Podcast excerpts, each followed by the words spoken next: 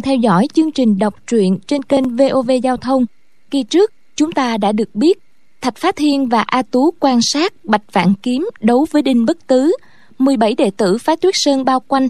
Lão Tứ nhất định không dùng binh khí nên có phần yếu thế.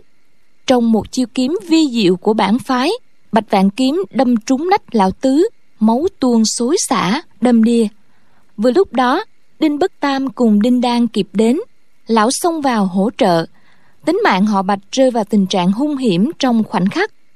Thạch phá thiên xông ra cứu nguy. Kim ô đao pháp tuy khắc chế với tuyết sơn kiếm pháp, nhưng khi kết hợp chống địch lại bổ trợ nhau, tạo ra uy lực vô cùng. Mới chốc lát, đinh bất tứ lãnh một đao, vai lão tam trúng một kiếm. Họ nhảy gấp ra ngoài, xoay tay, nắm lấy đinh đan, bỏ trốn thật mau. Thấy đao pháp rất cao minh, họ bạch hỏi gốc gác. Thạch Phá Thiên thật thà cho biết tôn sư Sử Ba Bà sáng tác để khắc chế Tuyết Sơn kiếm pháp. Họ Bạch liền xông vào giao đấu nhằm bảo vệ uy danh bản môn. Một lần, Thạch Phá Thiên thắng thế nhưng chàng không hạ sát Bạch Vạn Kiếm. Đường cùng, họ Bạch sử chiêu nhập môn sơ đẳng, chàng lúng túng và bị thua, được họ Bạch tha mạng. Đến đây các đệ tử phái Tuyết Sơn theo Bạch Vạn Kiếm ôm các thi thể phái Tuyết Sơn rời đảo Tử Yên.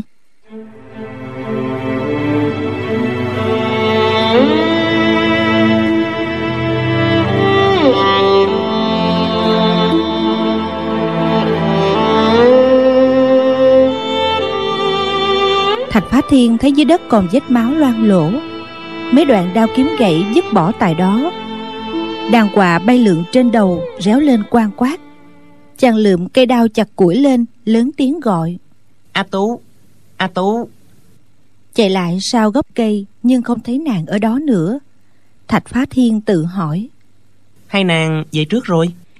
Chàng lật đật chạy về hang núi Lại gọi luôn mấy tiếng.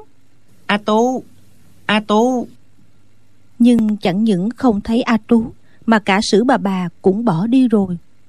Thạch Phá Thiên rất đổi quan mang. Chàng nhìn xuống mặt đất, Thấy mấy hình vẽ lộn xộn. Song không biết đó là chữ, Cũng không hiểu có ý nghĩa gì. Chỉ đoán là sử bà bà cùng A Tú đã rời khỏi đây. Ban đầu Thạch Phá Thiên cảm thấy cô đơn vắng lặng. Nhưng từ thuở nhỏ, Chàng đã quen với cảnh cô đơn lạnh lẽo. Nên chỉ sau một lúc là trở lại bình tĩnh. Lúc này vết thương trước ngực đã ngưng chảy máu. Chàng nghĩ họ đi cả rồi ta cũng đi thôi. Bây giờ ta lại đi kiếm má má cùng con a hoàng. Lúc này chẳng còn ai quấy nhiễu. Chàng cảm thấy trong lòng thư thái nhẹ nhõm. Nhưng khi nghĩ đến sử bà bà cùng a tú thì có chút luyến tiếc. Chàng cài cây đao chặt củi lên lưng rồi đi ra bờ sông. Thạch phá thiên ra đến bờ sông chỉ thấy làn nước mênh mông, sóng chỗ bì bõm. Gian bờ không có con thuyền nào, đành men theo bờ sông mà đi.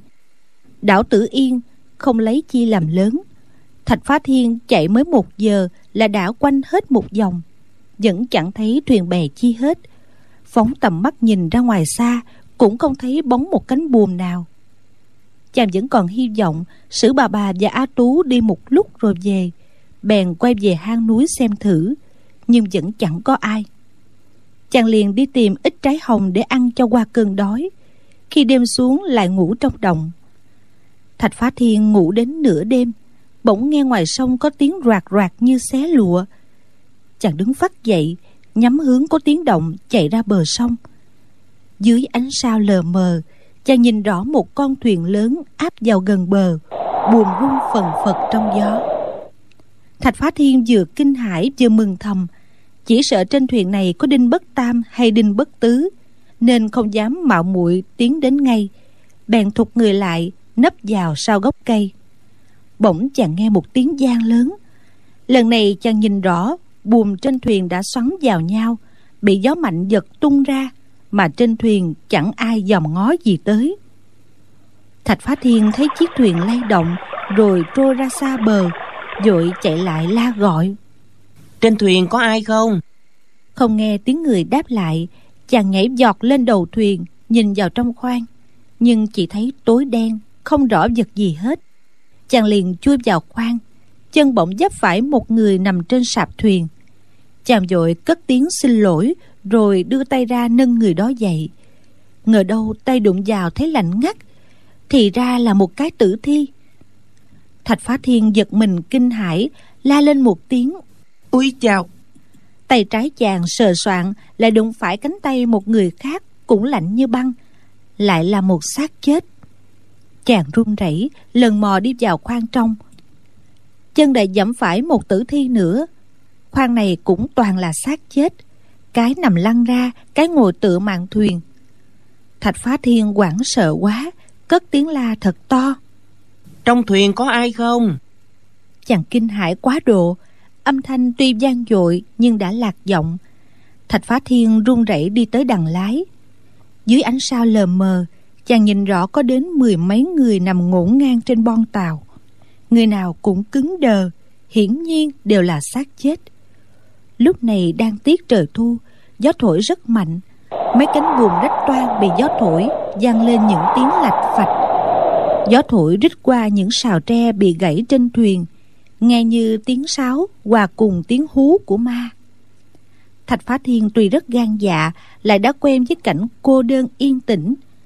Nhưng đêm khuya một mình ở nơi quan vắng, trong một chiếc thuyền đầy tử thi, hoàn toàn không có một người sống. Tai lại nghe thấy những tiếng động quái dị, thì cũng không khỏi run rẩy chàng cứ tưởng như những thi thể này sắp sống lại, nhảy lên để bóc cổ mình. Chàng nhớ lại vụ bị xác chết đuổi bắt, rồi toan mổ bụng ở hầu giám tập mà cơ hồ nghẹt thở. Mồ hôi toát ra như tắm, lông tóc dựng ngược, chỉ muốn nhảy lên bờ. Nhưng chàng vừa đặt chân lên mép thuyền, bỗng lao quảng vì con thuyền đã ra khỏi bờ quá xa rồi, đang thuận dòng trôi đi thì ra con thuyền vô chủ này thuận dòng trôi đến đảo Tử Yên, loanh quanh mấy vòng rồi lại thuận dòng xuôi tiếp. Suốt đêm hôm ấy, Thạch Phá Thiên không dám vào khoang thuyền, chỉ ngồi ở đằng lái, ôm lấy cột buồm, chờ cho đến sáng. Sáng sớm hôm sau, lúc mặt trời vừa mọc, mọi vật đều trông thấy rõ ràng. Thạch Phá Thiên cũng đỡ khiếp sợ. Chàng nhảy xuống sàn thuyền, nhìn thấy trong khoang, ngoài khoang có ít ra là năm sáu chục cái xác chết, thật khiến cho người ta phải hoảng sợ. Là ở chỗ, trên mình thi thể nào cũng không có máu, cũng không có vết đau thương kiếm kích chi cả. Chàng không hiểu bọn họ vì sao mà chết. Thạch phá thiên quay lại mũi thuyền thì thấy ngay giữa cửa khoang có treo hai cái bài đồng sáng lấp loáng, lớn bằng bàn tay một tấm khắc bộ mặt tươi cười, dung nhan, hòa ái. Còn một tấm lại khắc bộ mặt dữ tợn, như hung thần ác sát. Cả hai tấm bài đồng này được đóng vào tấm gỗ cửa khoang bằng đinh sắt rất dài, trông rất kỳ bí. Thạch phá thiên chăm chú nhìn hai tấm bài đồng thì thấy hai bộ mặt khắc vào đó linh động như người sống. Bèn không dám nhìn lâu, quay đi chỗ khác. Chàng lại nhìn tới những xác chết thì tay người nào cũng cầm binh khí hoặc lưng dắt đao kiếm. Hiển nhiên toàn là nhân vật võ lâm. Thạch phá thiên nhìn kỹ hồi lâu, phát giác ra trên dây áo mỗi người đều thêu một con cá có cánh rất sống động. Chàng đoán những người trên thuyền là cùng một bọn, nhưng không tài nào hiểu được họ gặp địch thủ đến thế nào mà bị giết hết.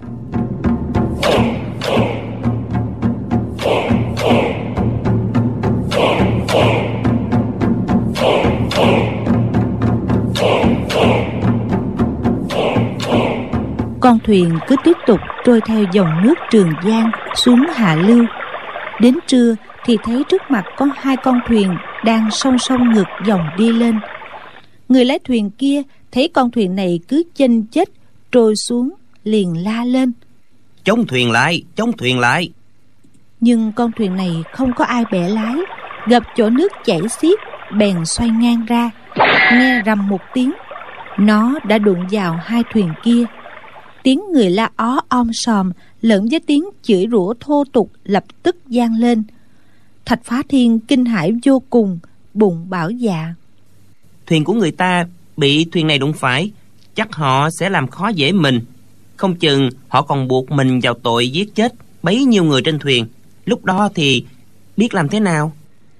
Gặp phải tình trạng cấp bách chàng đánh liều chui vào trong khoang lật dán lên nằm nép xuống đáy thuyền lúc này ba con thuyền đã áp vào nhau rồi có người nhảy sang. Những tiếng la quảng lại vang lên. Có người lớn tiếng kêu. Là người của phi ưng bang sao? Sao đã chết cả rồi? Lại có người la lên. Ban chúa ban chúa thành đại dương cũng chết ở đây. Đột nhiên ngoài mũi thuyền có người la quảng lắp bắp. Đây là thưởng thiện thưởng thiện phạt ác lệnh tiếng người này không to lắm, nhưng thanh âm rung lên bần bật, ra chiều khủng khiếp đến cực độ. Câu này chưa nói xong mà thì mọi người đã im bặt.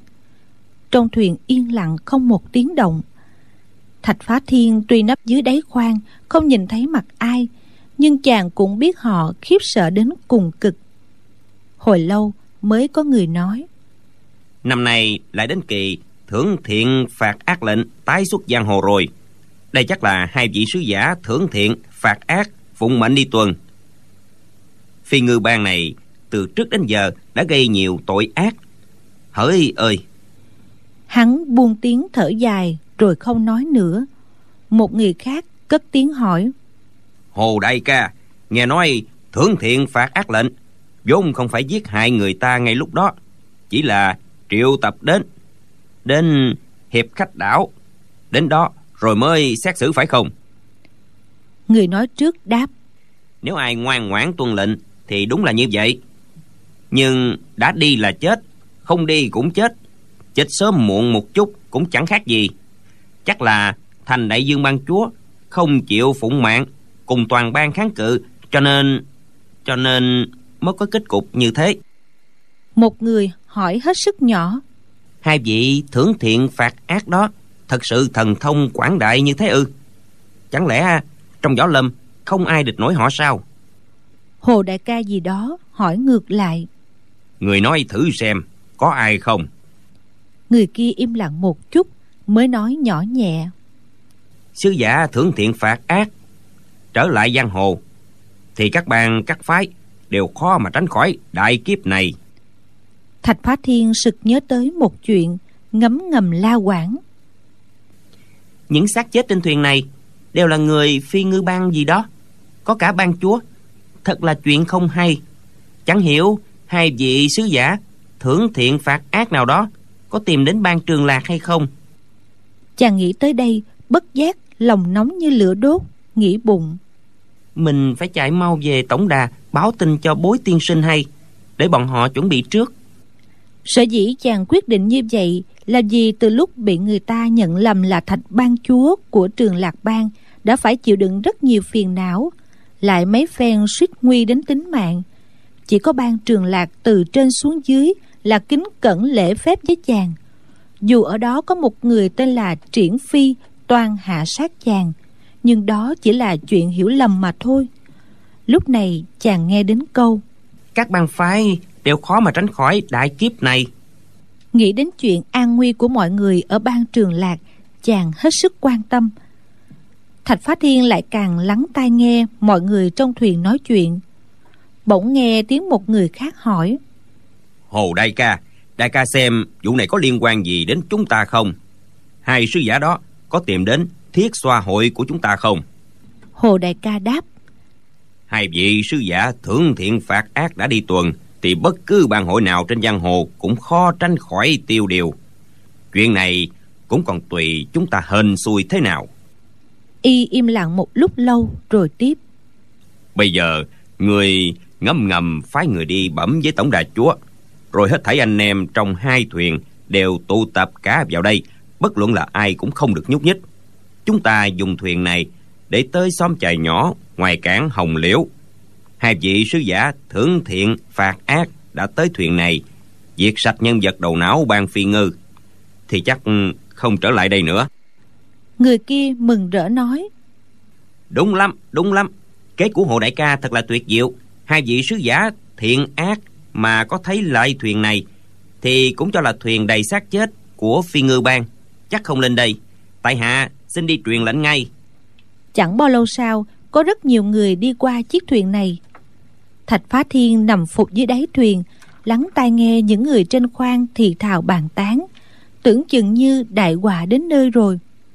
Có người nói thiết xoa hội chúng ta không có điều chi đắc tội với hiệp khách đảo. Hai vị sứ giả thưởng thiện phạt ác vị tất đã tìm đến bọn mình.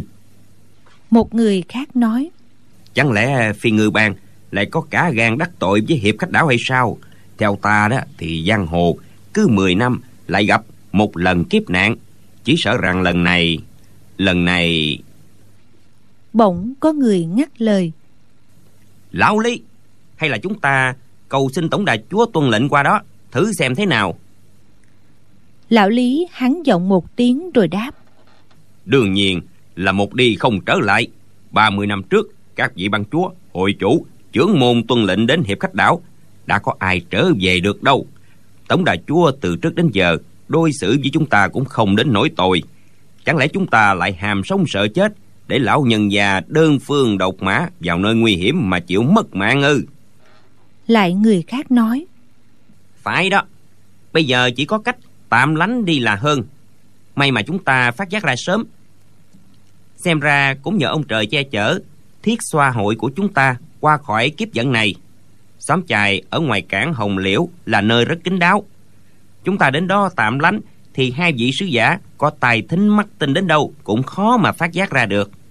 Hồ đại ca nói ngày trước tổng đại chúa sửa sang xóm chài này là để dùng vào việc như hôm nay. Đó là nơi để trốn hết nợ của thế gian. Chẳng khác gì chôn đầu nguyên ngoài cõi tục. Bỗng một giọng ồ ồ bỗng cất lên. Thiết xoa hội của chúng ta dùng giấy trên sông trường giang.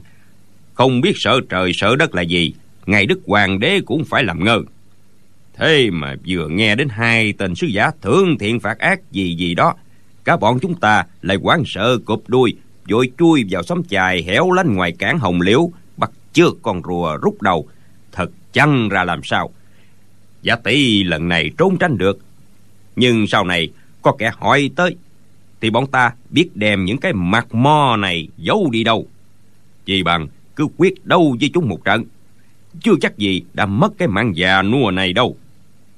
Lão này nói năng thật là khí phách anh hùng nhưng cả thuyền không có ai dám hưởng ứng.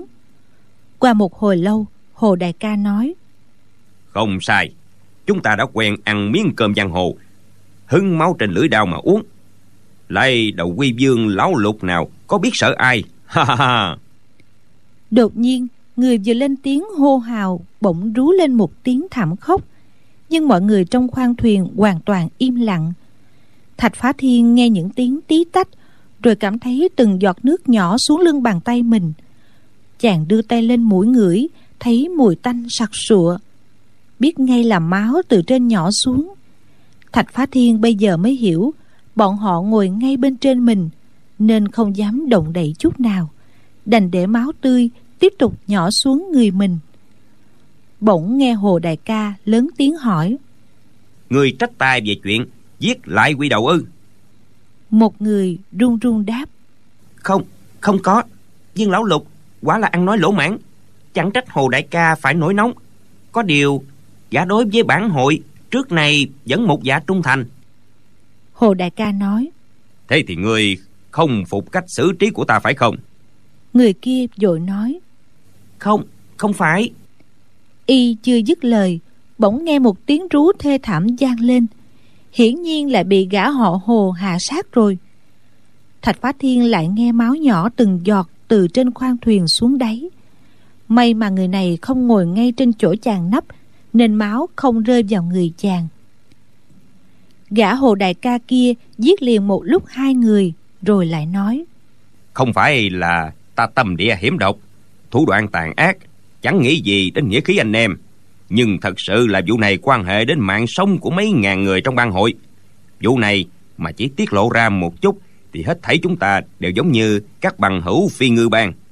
Lại đầu quy dương lão lục cứ tự cho mình là anh hùng hảo hán là ó om sòm. Hắn coi thường tính mạng hắn đã đành chẳng lẽ bắt cá tống đà chúa và hết thảy anh em chúng ta mất mạng theo hắn hay sao? Mọi người đều nói. Phải lắm phải lắm gã họ hồ lại nói người nào không muốn chết thì chỉ có cách ngồi yên trong khoang thuyền.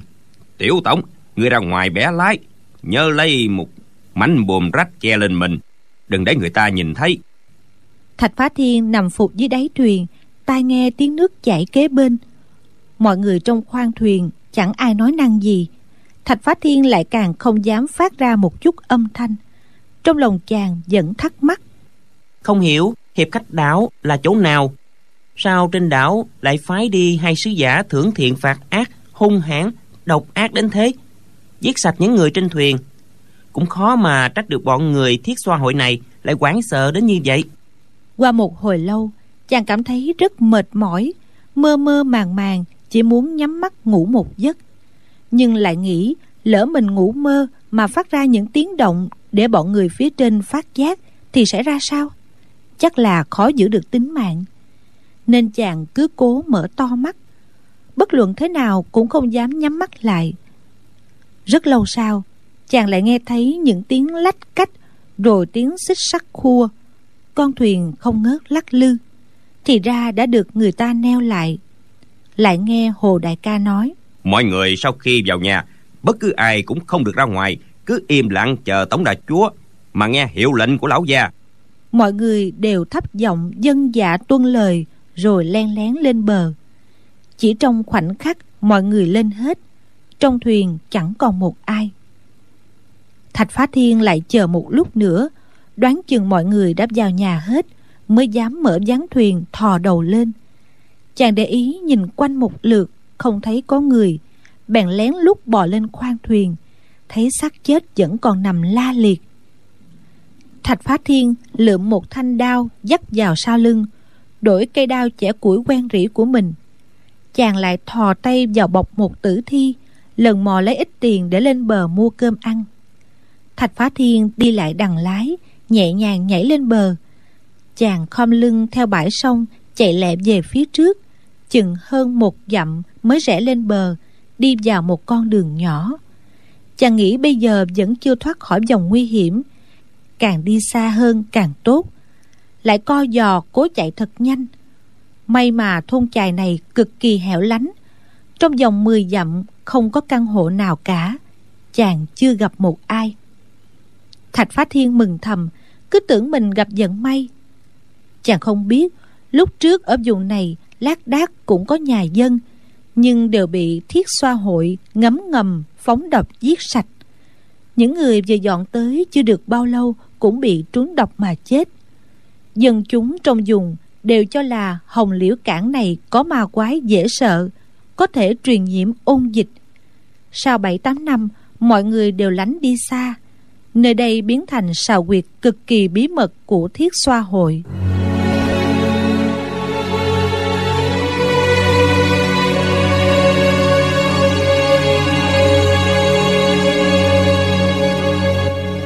Thạch Phá Thiên chạy xa thôn chài này thêm mấy dặm Đã cảm thấy bụng đói như cào. Chàng liền chạy vào rừng rậm định tìm quả dại, Nhưng vừa đi được mấy bước Bỗng nghe có tiếng sột soạt. Một con heo rừng từ trong bụi cỏ rậm nhảy ra cúi đầu lao thẳng đến chàng. Thạch Phá Thiên nghiêng người đi một chút Tay phải rút đơn đao Thuận tay phóng chiêu trưởng giả chiết chi. Trong kim ô đao pháp chỉ soạt một tiếng, đã chặt đứt đầu nó. Con heo rừng này cực kỳ hung mãnh.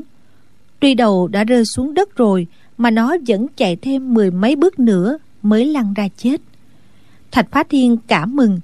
Trước đây chưa học kim ô đao pháp, thì chàng gặp heo rừng, chỉ có cách chạy trốn, đâu dám nghĩ đến chuyện giết nó. Chàng tìm một khối đá đen ở bên rừng, lấy sống đao ghè xuống, cho tia lửa bắn tóe ra đốt lên một đống lửa. Chàng chặt lấy bốn đùi heo rừng, đem đến khe suối rửa sạch vết máu, rồi xách về bên đống lửa. Chàng nung nóng thanh đao díp vào đùi heo cho cháy lông đi. Đoạn lấy cành cây xiên qua đùi heo, nướng lên đống than. Chẳng mấy chốc, mùi thịt heo chín đã bay thơm phức. Giữa lúc thạch phá thiên đang nướng thịt, thì đột nhiên nghe thấy ngoài mười trượng có tiếng người nói. Thơm quá thơm quá thật khiến cho người ta phải chảy nước miếng. Một giọng khác nói bên đó có người đang nướng thịt thú gì đó. Chúng mình đến đó thương lượng với họ lấy một ít mà ăn. Không biết có được hay không? người nói trước nói. Đúng thế. Rồi hai người từ từ đi tới. Thạch phá thiên thấy một người thân thể cao lớn mặt tròn tai to. Mình mặc áo đoạn màu hồng vẻ mặt niềm nở hòa ái rất dễ thân cận còn người kia thì thân hình đã cao nghẽo cao nghèo lại gầy khẳng gầy kheo khoác trường bào màu thanh thiên. Mặt hắn ốm không bằng một nửa người kia lại để một chùm râu đuôi chuột vẻ mặt rất âm trầm hiểm độc. Gã béo mọc cười ha hả nói tiểu huynh đệ chuyện này.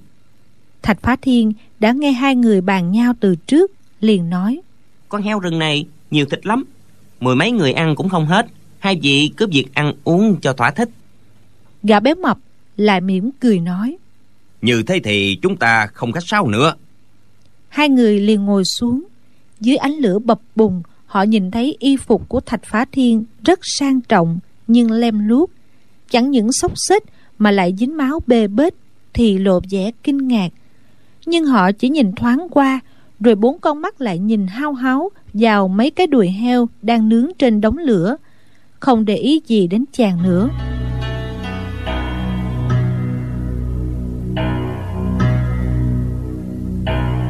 Mỡ ở đùi heo nhỏ giọt xuống đống lửa, hòa lẫn với mùi nhựa thông rất thơm tho. Tuy chưa ai ăn vào miệng, nhưng cũng cảm thấy mùi vị thật là tuyệt vời. Gã cao gầy lấy cái bầu màu lam đeo ở sau lưng, mở nút ra, ghé miệng vào uống một hơi rồi nói. Rượu ngon gã béo mập cũng lấy trên lưng xuống chiếc bầu sắc đỏ lắc mấy cái rồi mở nút ra uống. Gã cũng khen. Rượu ngon. Thạch phá thiên khi còn đi theo tạ yên khách đã từng được uống rượu. Bây giờ chàng ngửi thấy mùi rượu thơm phức cũng muốn uống một hớp. Nhưng chàng thấy hai người mạnh ai nấy uống không hề có ý mời mình. Suốt đời chàng nhất quyết không cầu xin ai cả chỉ đành nuốt nước miếng mà thôi một lúc nữa bốn cái đùi heo đã chín tới chàng liền nói. Thịt heo chín rồi xin mời. Hai gã một ốm một mập đồng thời thò tay ra cầm lấy một chiếc đùi heo. Chúng đưa vào miệng toàn cắn. Thì thạch phá thiên cười nói. Hai cái đùi ấy tuy lớn thật nhưng đều là đùi sau mùi vị không bằng đùi trước. Gã béo mập mỉm cười nói. Chú bé này cũng có lương tâm lắm này. Đoạn gã đổi lấy đùi heo trước cắn ăn. Còn gã gầy nhom cầm đùi sau đã lỡ cắn một miếng rồi. Hắn ngần ngừ không tiện đổi nữa. Hai người ăn mấy miếng lại uống một hớp rượu rồi cất tiếng khen. Rượu ngon. Rồi hai gã cùng đẩy nút lại đeo bầu vào sau lưng. Thạch phá thiên bụng bảo dạ. Hai người này thật là tiết kiệm. Chỉ uống hai hớp rồi cất rượu đi chẳng lẽ rượu này lại quý đến thế hay sao? Chàng liền nhìn gã béo nói. Đại gia rượu trong hồ lô này ngon lắm phải không? Tại hạ cũng muốn uống vài hớp. Lời nói của chàng tuy không phải là xin của người ta nhưng cái ý xin rượu thì đã rõ. Gà béo lắc đầu nói. Không được không được. Cái này không phải rượu chú không uống được. Chúng ta đã ăn thịt heo rừng của chú lát nữa sẽ có lễ vật tặng lại. Thạch phá thiên mỉm cười nói. Đại gia nói giỡn rồi. Chính miệng đại gia vừa khen rượu ngon mà tại hạ cũng ngửi thấy mùi rượu. Chàng lại quay sang hỏi gã gầy nhom. Còn trong hồ lô của vị đại gia này chắc chắn là rượu đấy chứ. Gã gầy nhom đảo cặp mắt trợn lòng trắng lên nói. Đây là rượu độc người có gan thì cứ uống đi. Gã nói xong cởi hồ lô ra đặt xuống đất. Thạch phá thiên mỉm cười nói nếu đây là thuốc độc thì sao đại gia? Uống vào không chết. Chàng nhắc lấy cái hồ lô rồi mở nút. Mùi rượu xông lên thơm ngát. Gã béo mập hơi biến sắc nói vô duyên vô cớ sao chúng ta lại gạt người? Mau đặt xuống đi mau đặt xuống đi. Gã liền giơ năm ngón tay ra chụp vào cổ tay chàng toàn cướp lấy cái hồ lô ngờ đâu gã vừa chạm vào cổ tay thạch phá thiên liền cảm thấy một luồng đại lực mãnh liệt xô ra hất văng ngón tay gã đi. Gã béo mập giật mình kinh hãi úi chà một tiếng rồi nói té ra là thế chúng ta đã nhìn lầm người. Vậy thì mời chú uống rượu. Thạch phá thiên cầm ngay chiếc hồ lô kê vào miệng nuốt ừng ực hai hơi dài. Chàng nghĩ gã gầy ốm xem chừng tiết rượu nên không dám uống nhiều liền đẩy nút bình lại nói. Đa tạ. Trong nháy mắt một luồng khí lạnh buốt từ đan điền chàng bốc lên như một khối băng lạnh cứ lan ra mãi. Chỉ trong khoảnh khắc thạch phá thiên cảm thấy toàn thân đều bị lạnh cứng cả người run lên hai hàm răng khua vào nhau lập cập. Chàng vội dẫn nội lực để chống lại luồng hơi lạnh dần dần tan đi rồi khắp mình mẩy chân tay cảm thấy thư thái vô cùng. Chẳng những chàng không thấy giá lạnh nữa mà trong người lại rất ấm áp. Bất giác chàng lớn tiếng khen. Rượu ngon. Chàng không nhịn được lại nhắc bầu lên mở nút ra uống hai hớp nữa. Rồi chàng lại dẫn nội lực cho luồng hơi lạnh tiêu tan. Cảm thấy trong người càng khoan khoái hơn. Thạch phá thiên thích quá trầm trồ khen tại hạ chưa từng được uống rượu ngon như thế này. Tiếc là loại rượu này quý báu quá. Nếu không thì tại hạ nhất định phải uống sạch. Sắc mặt của hai gã kia đều lộ vẻ vừa ngạc nhiên vừa sợ hãi. Gã béo nói tiểu huynh đệ nếu chú quả có tửu lượng hơn người thì cứ uống cạn cả bầu rượu này cũng được. Đừng ngại chi hết. Thạch phá thiên cảm mừng nói đại gia nói thật đó chứ nhưng tuy đại gia rộng lượng mà tại hạ cũng thấy ngại. Gã gầy nhom lạnh lùng nói. Rượu độc trong bầu đó của ông kia còn ngon hơn nữa. Người có muốn uống thử không? Thạch phá thiên đưa mắt nhìn gã béo mập cũng có ý muốn thử một chút. Gã béo mập thở dài nói. Tôi còn nhỏ mà nội công đã cao cường đến thế. Bây giờ bỗng dưng chết uổng thì thật là đáng tiếc. Gã vừa nói vừa cởi cái bầu rượu đỏ chóe ra đặt xuống đất. Thạch phá thiên nghĩ thầm. Hai người này cũng ưa nói giỡn. Nếu là rượu độc thật thì sao chính họ lại uống vào? Chàng cầm bầu rượu đỏ lên mở nút ra. Một mùi thơm ngào ngạt đưa lên mũi. Chàng liền uống một hơi. Lần này chàng không cảm thấy giá lạnh lại ruột nóng như lửa đốt. Thạch phá thiên kinh hãi la lên một tiếng úi chao rồi không chịu được phải nhảy giọt lên.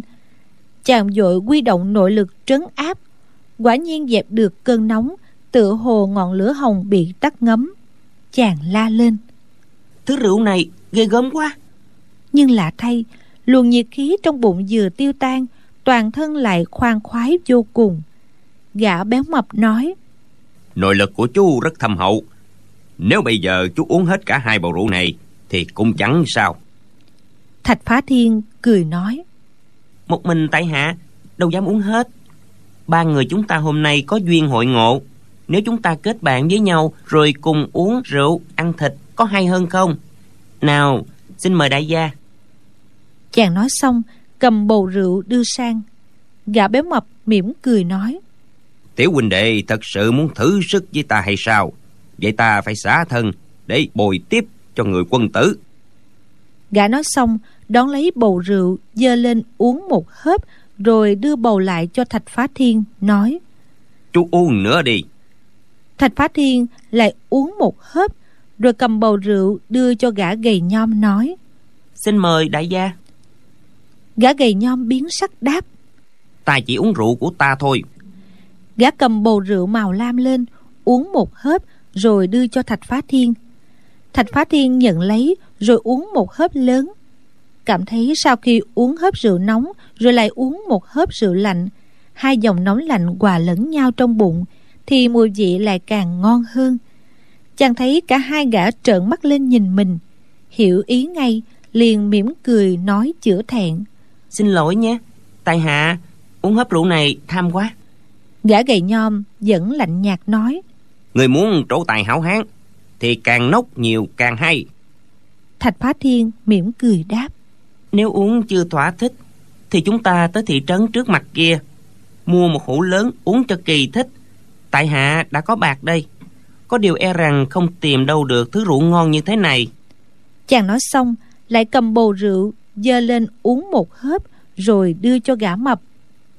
Gã mập ngồi xếp bằng dưới đất, ngấm ngầm giận công lực, rồi mới uống một hơi gã thấy thạch phá thiên uống hết hớp lớn này đến hớp lớn khác mà không sao cả, thì càng lúc càng kinh ngạc. Gã mập và gã gầy cứ nhìn nhau, trên sắc mặt đều lộ vẻ kinh dị. Thì ra hai người này đều là những tay cao thủ võ công tuyệt đỉnh, nhưng mỗi người luyện công hoàn toàn trái ngược nhau.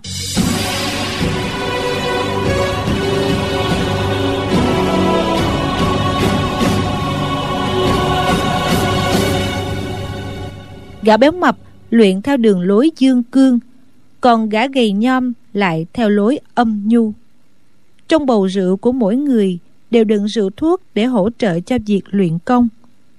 Trong bầu rượu màu đỏ đựng rượu thuốc có tính rất nóng, dùng liệt quả đan ngâm vào rượu mạnh.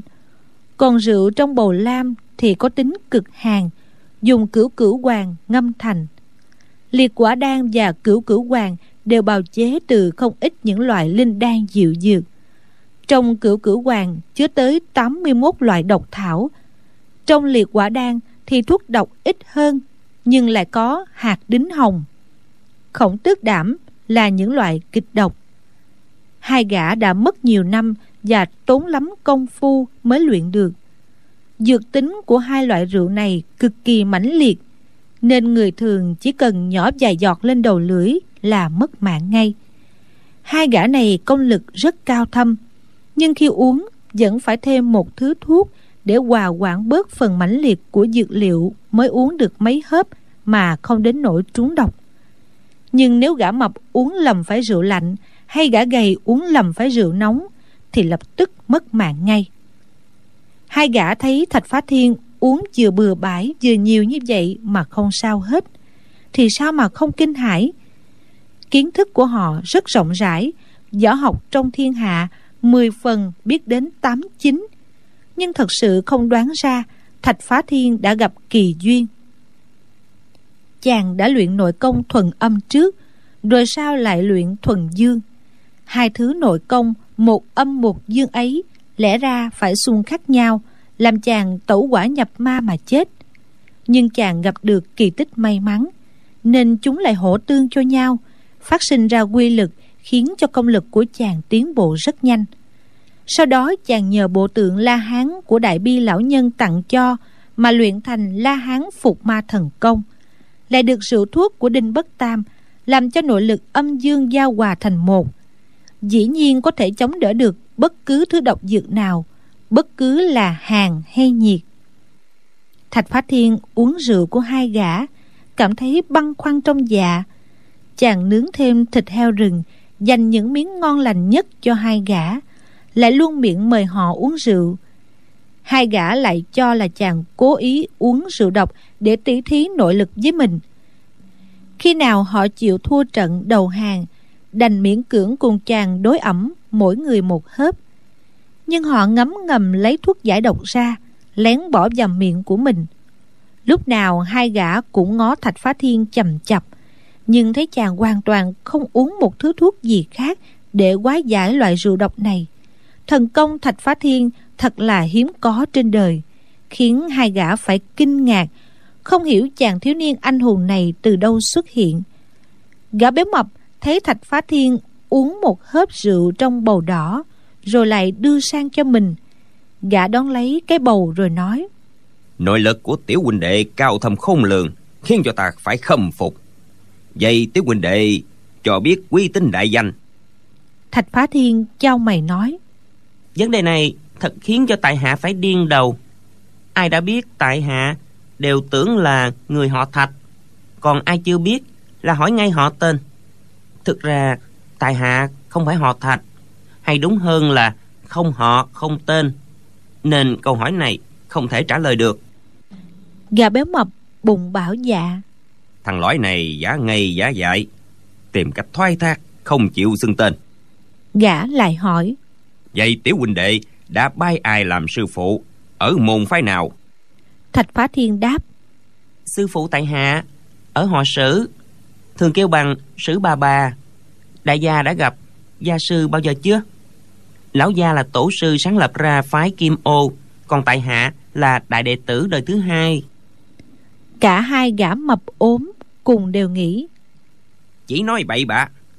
Tất cả các môn phái trong thiên hạ chúng ta đều biết làm gì có phái kim ô quý quái nào. Có ai là sứ bà bà đâu. Thằng lõi này thật chỉ kiếm chuyện nói bừa. Gã mập nhân cơ hội đang đối đáp không uống rượu nữa. Gã cầm bầu rượu đưa lại cho thạch phá thiên rồi nói. Té ra tiểu huynh đệ là đệ tử phái kim ô mới sáng lập. Thao nào bán lãnh phi thường. Mời uống rượu đi thạch phá thiên thấy gã chưa uống đã đưa bầu rượu cho mình thì nghĩ thầm. Y mãi nói chuyện quên cả uống rượu. Chàng liền nhắc. Đại gia chưa uống mà. Gã mập hơi đỏ mặt lên nói. Vậy ừ. Gã cố ý trốn dòng uống ít đi một hớp để chiếm lợi thế. Nào ngờ bị thạch phá thiên phát hiện trong lòng không khỏi có chút hổ thẹn. Gã có biết đâu thạch phá thiên chỉ vì hảo ý mà nhắc gã sợ gã uống ít rượu ngon thì bị thua thiệt. Gã mập bèn đưa bầu rượu lên uống. Nhưng gã đã uống tới tám hớp rượu thuốc là quá sức rồi. Cho dù có uống thuốc để kiềm chế thì cũng có hại cho cơ thể. Gã liền kê bầu rượu vào miệng, cổ họng thì giả vờ nuốt ưng ực, nhưng hai hàm răng lại cắn chặt. Khi gã hạ bầu rượu xuống, rượu lại chảy vào bầu. Gã béo mập chơi kiểu này dĩ nhiên không qua mắt gã gầy nhom được. Gã gầy nhom cũng uống theo kiểu gã béo mập, tức là không để rượu trôi xuống cổ họng. Như vậy, bề ngoài thì chú một hớp, anh một hớp, mà thực ra hai bầu rượu đầy thì 10 phần có đến 7-8 đã chui vào bụng thạch phá thiên. Tử lượng chàng cũng không khá lắm, nhờ có nội lực thâm hậu mới chống đỡ được. Rượu độc này tuy chưa có hại gì cho chàng song uống nhiều quá cũng ngà ngà say, rồi tửu nhập ngôn xuất, mỗi lúc chàng nói một nhiều. Chàng kể hết chuyện a tú sang chuyện đinh đinh đang đang hai gã nghe mà chẳng hiểu gì hết. Gã bé mập suy nghĩ, gã thiếu niên này nhất định đã luyện được một kỳ công nào đó để chuyên môn đối phó với hai người chúng ta. Hắn không lộ vẻ gì, chỉ nói chuyện bừa bãi, thật là cực kỳ nham hiểm đợi lát nữa động thủ sợ rằng hai chúng ta phải mất mạng vào tay hắn. Gã lại nghĩ hôm nay hai chúng ta chống một vẫn chưa chắc thắng nổi. Nội lực tên này thật cao thâm đến mức hiếm thấy trên đời. Để ta thử tăng lượng thuốc vào xem thử hắn còn chống đỡ nổi hay không. Gã nghĩ vậy liền đưa mắt ra hiệu cho gã gầy nhom. Gã gầy nhom hiểu ý liền thò tay vào bọc, lấy ra một viên cửu cửu hoàng bọc sáp, bóp nát vỏ ngoài, rồi cầm trong lòng bàn tay. Gã chờ thạch phá thiên uống một hớp, rồi đưa cái bình rượu màu lam qua mình. Giả vờ uống một hớp, rồi đưa tay ra làm như lao nước bọt dính ở miệng bầu. Mà thực ra là bỏ viên cửu cửu hoàng vào trong bình. Gã cầm bầu rượu lắc mấy cái, miệng tấm tắc khen. Rượu ngon thật là rượu ngon. Lúc gã gầy nhom hành động, thì gã béo mập cũng lấy trong bọc ra viên liệt quả đan, lén bỏ vào trong rượu. Thạch phá thiên cứ tưởng mình đã gặp được hai ông bạn rộng lượng và sảng khoái. Chàng cứ vô tư vừa uống rượu vừa ăn thịt. Kinh nghiệm giang hồ của chàng đã chẳng đáng gì. Lúc này lại đã ngà ngà nên hoàn toàn không phát giác được hai gã này lại ngấm ngầm bỏ thuốc vào trong rượu. Bỗng nghe gã béo mập nói tiểu huynh đệ trong bầu còn ít rượu lắm mà tố lượng chu lại rất cao. Vậy chu cứ uống một hơi cạn sạch đi. Thạch phá thiên mỉm cười nói hay lắm hai vị đã có lòng tốt thì tại hạ cũng không dám khách sáo. Chàng cầm lấy cái bầu màu lam lên toan uống nhưng chợt nhớ ra một chuyện bèn nói ngay. Lúc tại hạ ngồi thuyền trên sông trường giang, có nghe đinh đinh đang đang kể chuyện. Nếu bên trai bên gái tình đầu ý hợp thì kết nghĩa phu thê. Còn nam nhân với nam nhân vừa gặp nhau, đã thân mật như tình cố cựu, thì kết nghĩa làm huynh đệ. Nếu hai vị đại gia không rẽ bỏ tại hạ, thì ba chúng ta sau khi uống cạn hai bình rượu này sẽ kết làm huynh đệ để rồi đây lại cùng nhau uống rượu. Hai vị thấy có được không?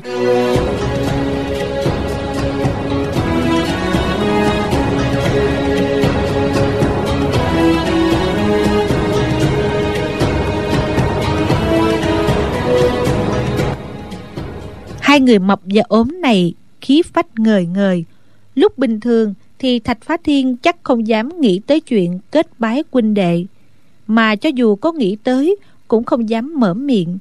Nhưng lúc này, chàng đã ngà ngà say, nên thuận miệng nói ra. Gã béo mập nghe chàng nói chuyện càng lúc càng thân mật, lại cảm thấy câu nào cũng là nói kháy. Gã nghĩ rằng chỉ trong chốc lát là hai bên động thủ, mà nội lực của mình chắc khó mà chống đỡ được.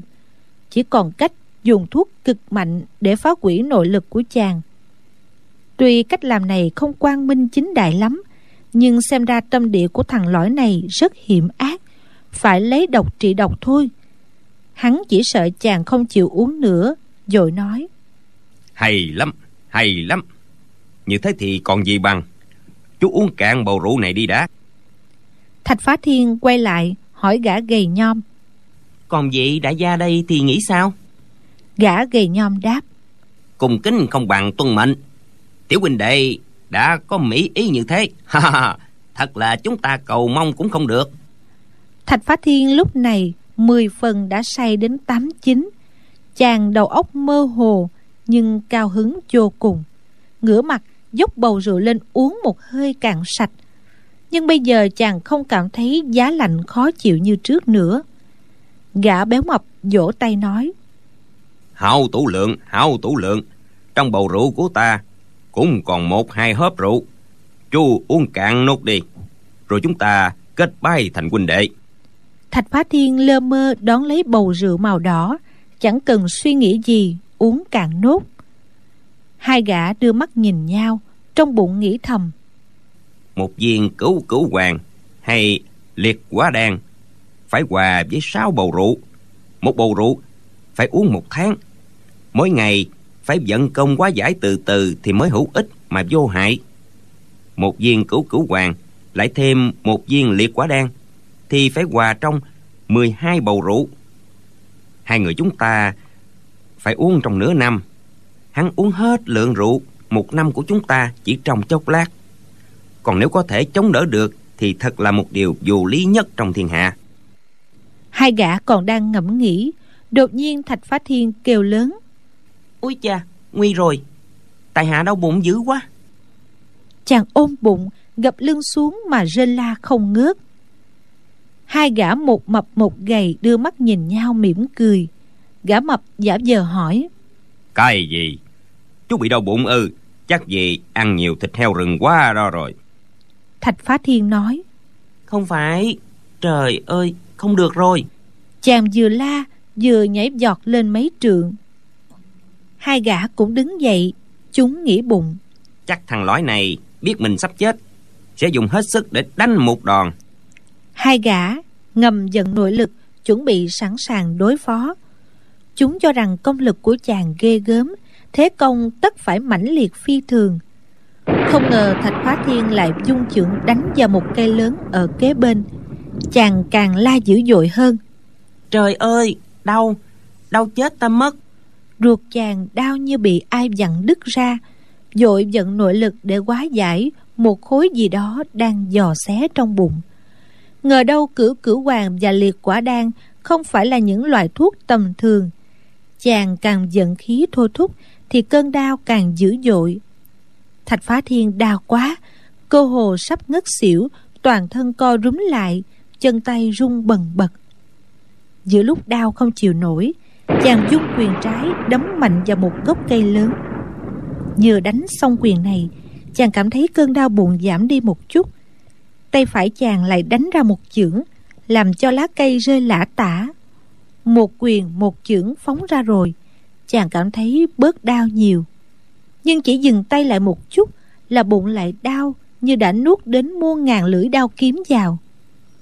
Thạch phá thiên miệng thì la lối, chân tay thì múa loạn xạ, thi triển lộn xộn tất cả các loại võ công mà trước nay đã học. Tuy chẳng ra đường lối gì mà quy thế mãnh liệt phi thường, chàng càng đánh càng nhanh, cảm thấy mỗi lần phát ra một quyền, một chưởng thì cơn đau trong bụng giảm đi một chút tự như theo nội lực vận hành mà phát tiết ra ngoài.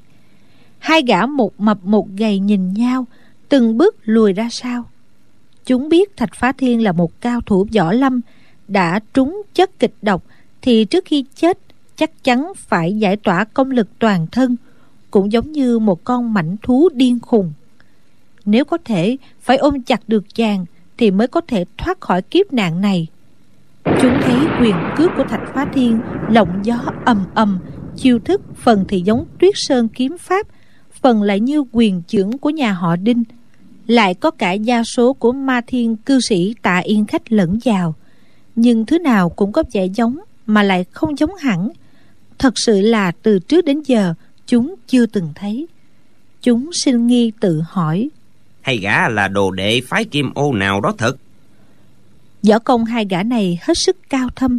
Chiêu thức của thạch phá thiên dù quái dị đến đâu chúng cũng chẳng coi ra gì có điều quyền cước của chàng phát ra những luồng kình phong ghê gớm, khiến người ta phải ngấm ngầm kinh dị. Về sau, chúng thấy thạch phá thiên càng đánh càng nhanh, kình phong mỗi lúc một thêm mãnh liệt. Hai gã bất giác đưa mắt nhìn nhau mỉm cười, đều nghĩ bụng. Nội lực của thằng lõi này tuy rất mạnh, nhưng gió công lại chẳng ra gì. Cho dù cứu cứu hoàng và liệt quá đen không giết được gã thì gã cũng không phải là địch thủ của hai người chúng ta.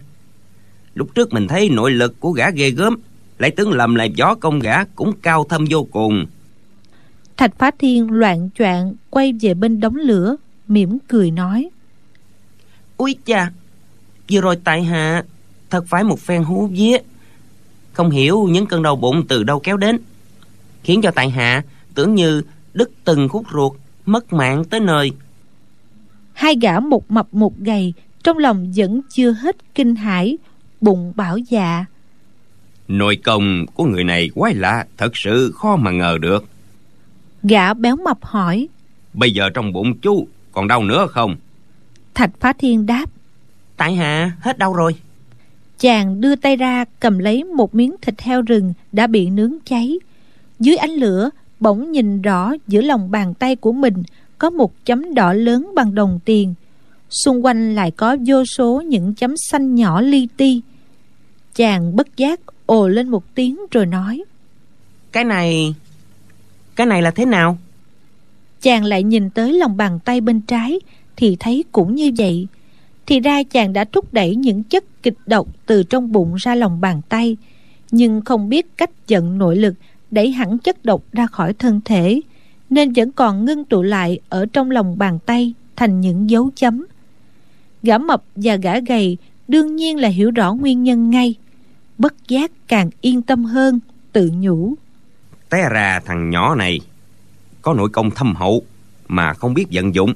Như vậy lại càng chẳng có gì đáng sợ.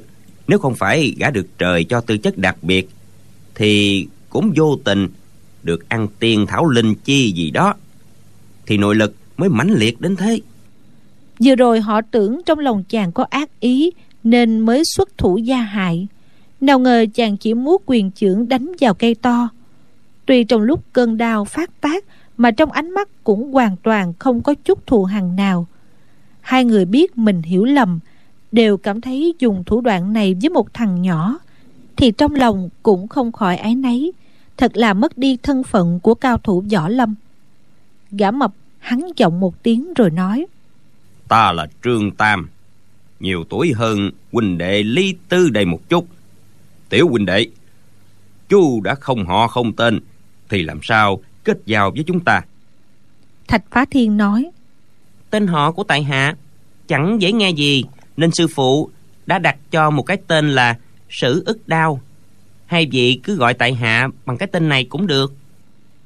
Gã béo mập mỉm cười nói. Vậy bà chúng ta hôm nay sẽ kết nghĩa làm huynh đệ. Gã nói xong quỳ một gối xuống dõng dạc tuyên bố. Trương tam và lý tứ cùng sử ức đao bái kết huynh đệ. Từ đây có phúc cùng hưởng có quả cùng chịu. Nếu trường tam trái lời thề thì ngày sau sẽ bị chết thảm như con heo rừng để cho người ta nướng thịt mà ăn. Ha ha ha hai chữ trương tam dĩ nhiên là tên của rất nhiều người miệng gã chỉ nói hai chữ trương tam không nói rõ là trương tam ta như vậy là gã chẳng có thành ý chút nào Gã gầy nhom cũng quỳ xuống Vừa cười vừa nói Lý Tứ và Trương Tam cùng xử ức đau hôm nay kết làm huynh đệ. Tuy không sinh cùng ngày, cùng tháng, cùng năm, mong được chết cùng năm, cùng tháng, cùng ngày. Nếu trái lời thề này, Lý Tứ sẽ bị loạn đao đâm chém, giang tiễn xuyên thân. Ha ha ha. Gã cười nhạt luôn mấy tiếng, đủ biết là giả dối. Thạch Phá Thiên không biết Trương Tam, Lý Tứ chỉ là cách xưng hô phù phiếm, hoàn toàn không phát giác được thần sắc của họ là giả dối. Chàng quỳ hai gối dưới đất, nói rất thành thật. Tiểu đệ cùng hai vị ca ca, Trương Tam, Lý Tứ, kết làm huynh đệ. Có rượu ngon, thịt ngon. Đệ tất nhường hai vị ca ca xơi trước. Có kẻ muốn giết hai vị ca ca. Tiểu đệ sẽ đương đầu trước. Nếu không nhớ những lời thề này, thì ông trời sẽ phạt tiểu đệ hàng ngày phải đau đớn như vừa rồi. Hai gã một mập một gầy nghe Thạch Phát Thiên thề thốt chân thành thì không khỏi cảm thấy đôi chút hổ thẹn. Thạch Phá Thiên nói Bây giờ hai vị ca ca lại đi đâu? Vừa rồi Trương Đại ca đã nói Chúng ta sau khi kết nghĩa huynh đệ Thì có quả cùng chịu có phúc cùng hưởng. Lúc này tiểu đệ cũng không có việc gì Xin đi theo nhị vị ca ca. Gã béo mập tức Trương Tam cười ha hả nói. Chúng ta phải đi mời khách Cũng chẳng có gì vui thú. Người bất tất phải theo chúng ta làm chi? Gã nói xong Quay gót băng băng đi luôn. Chẳng mấy chốc Ba người đã đi đến xóm chài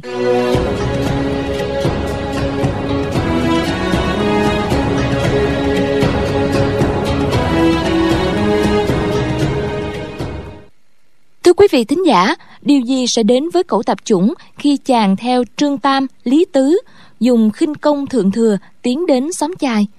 Ba huynh đệ họ có cùng nhau sống chết trên bước đường hành tẩu giang hồ. Họ còn gặp thêm những cao nhân nào nữa?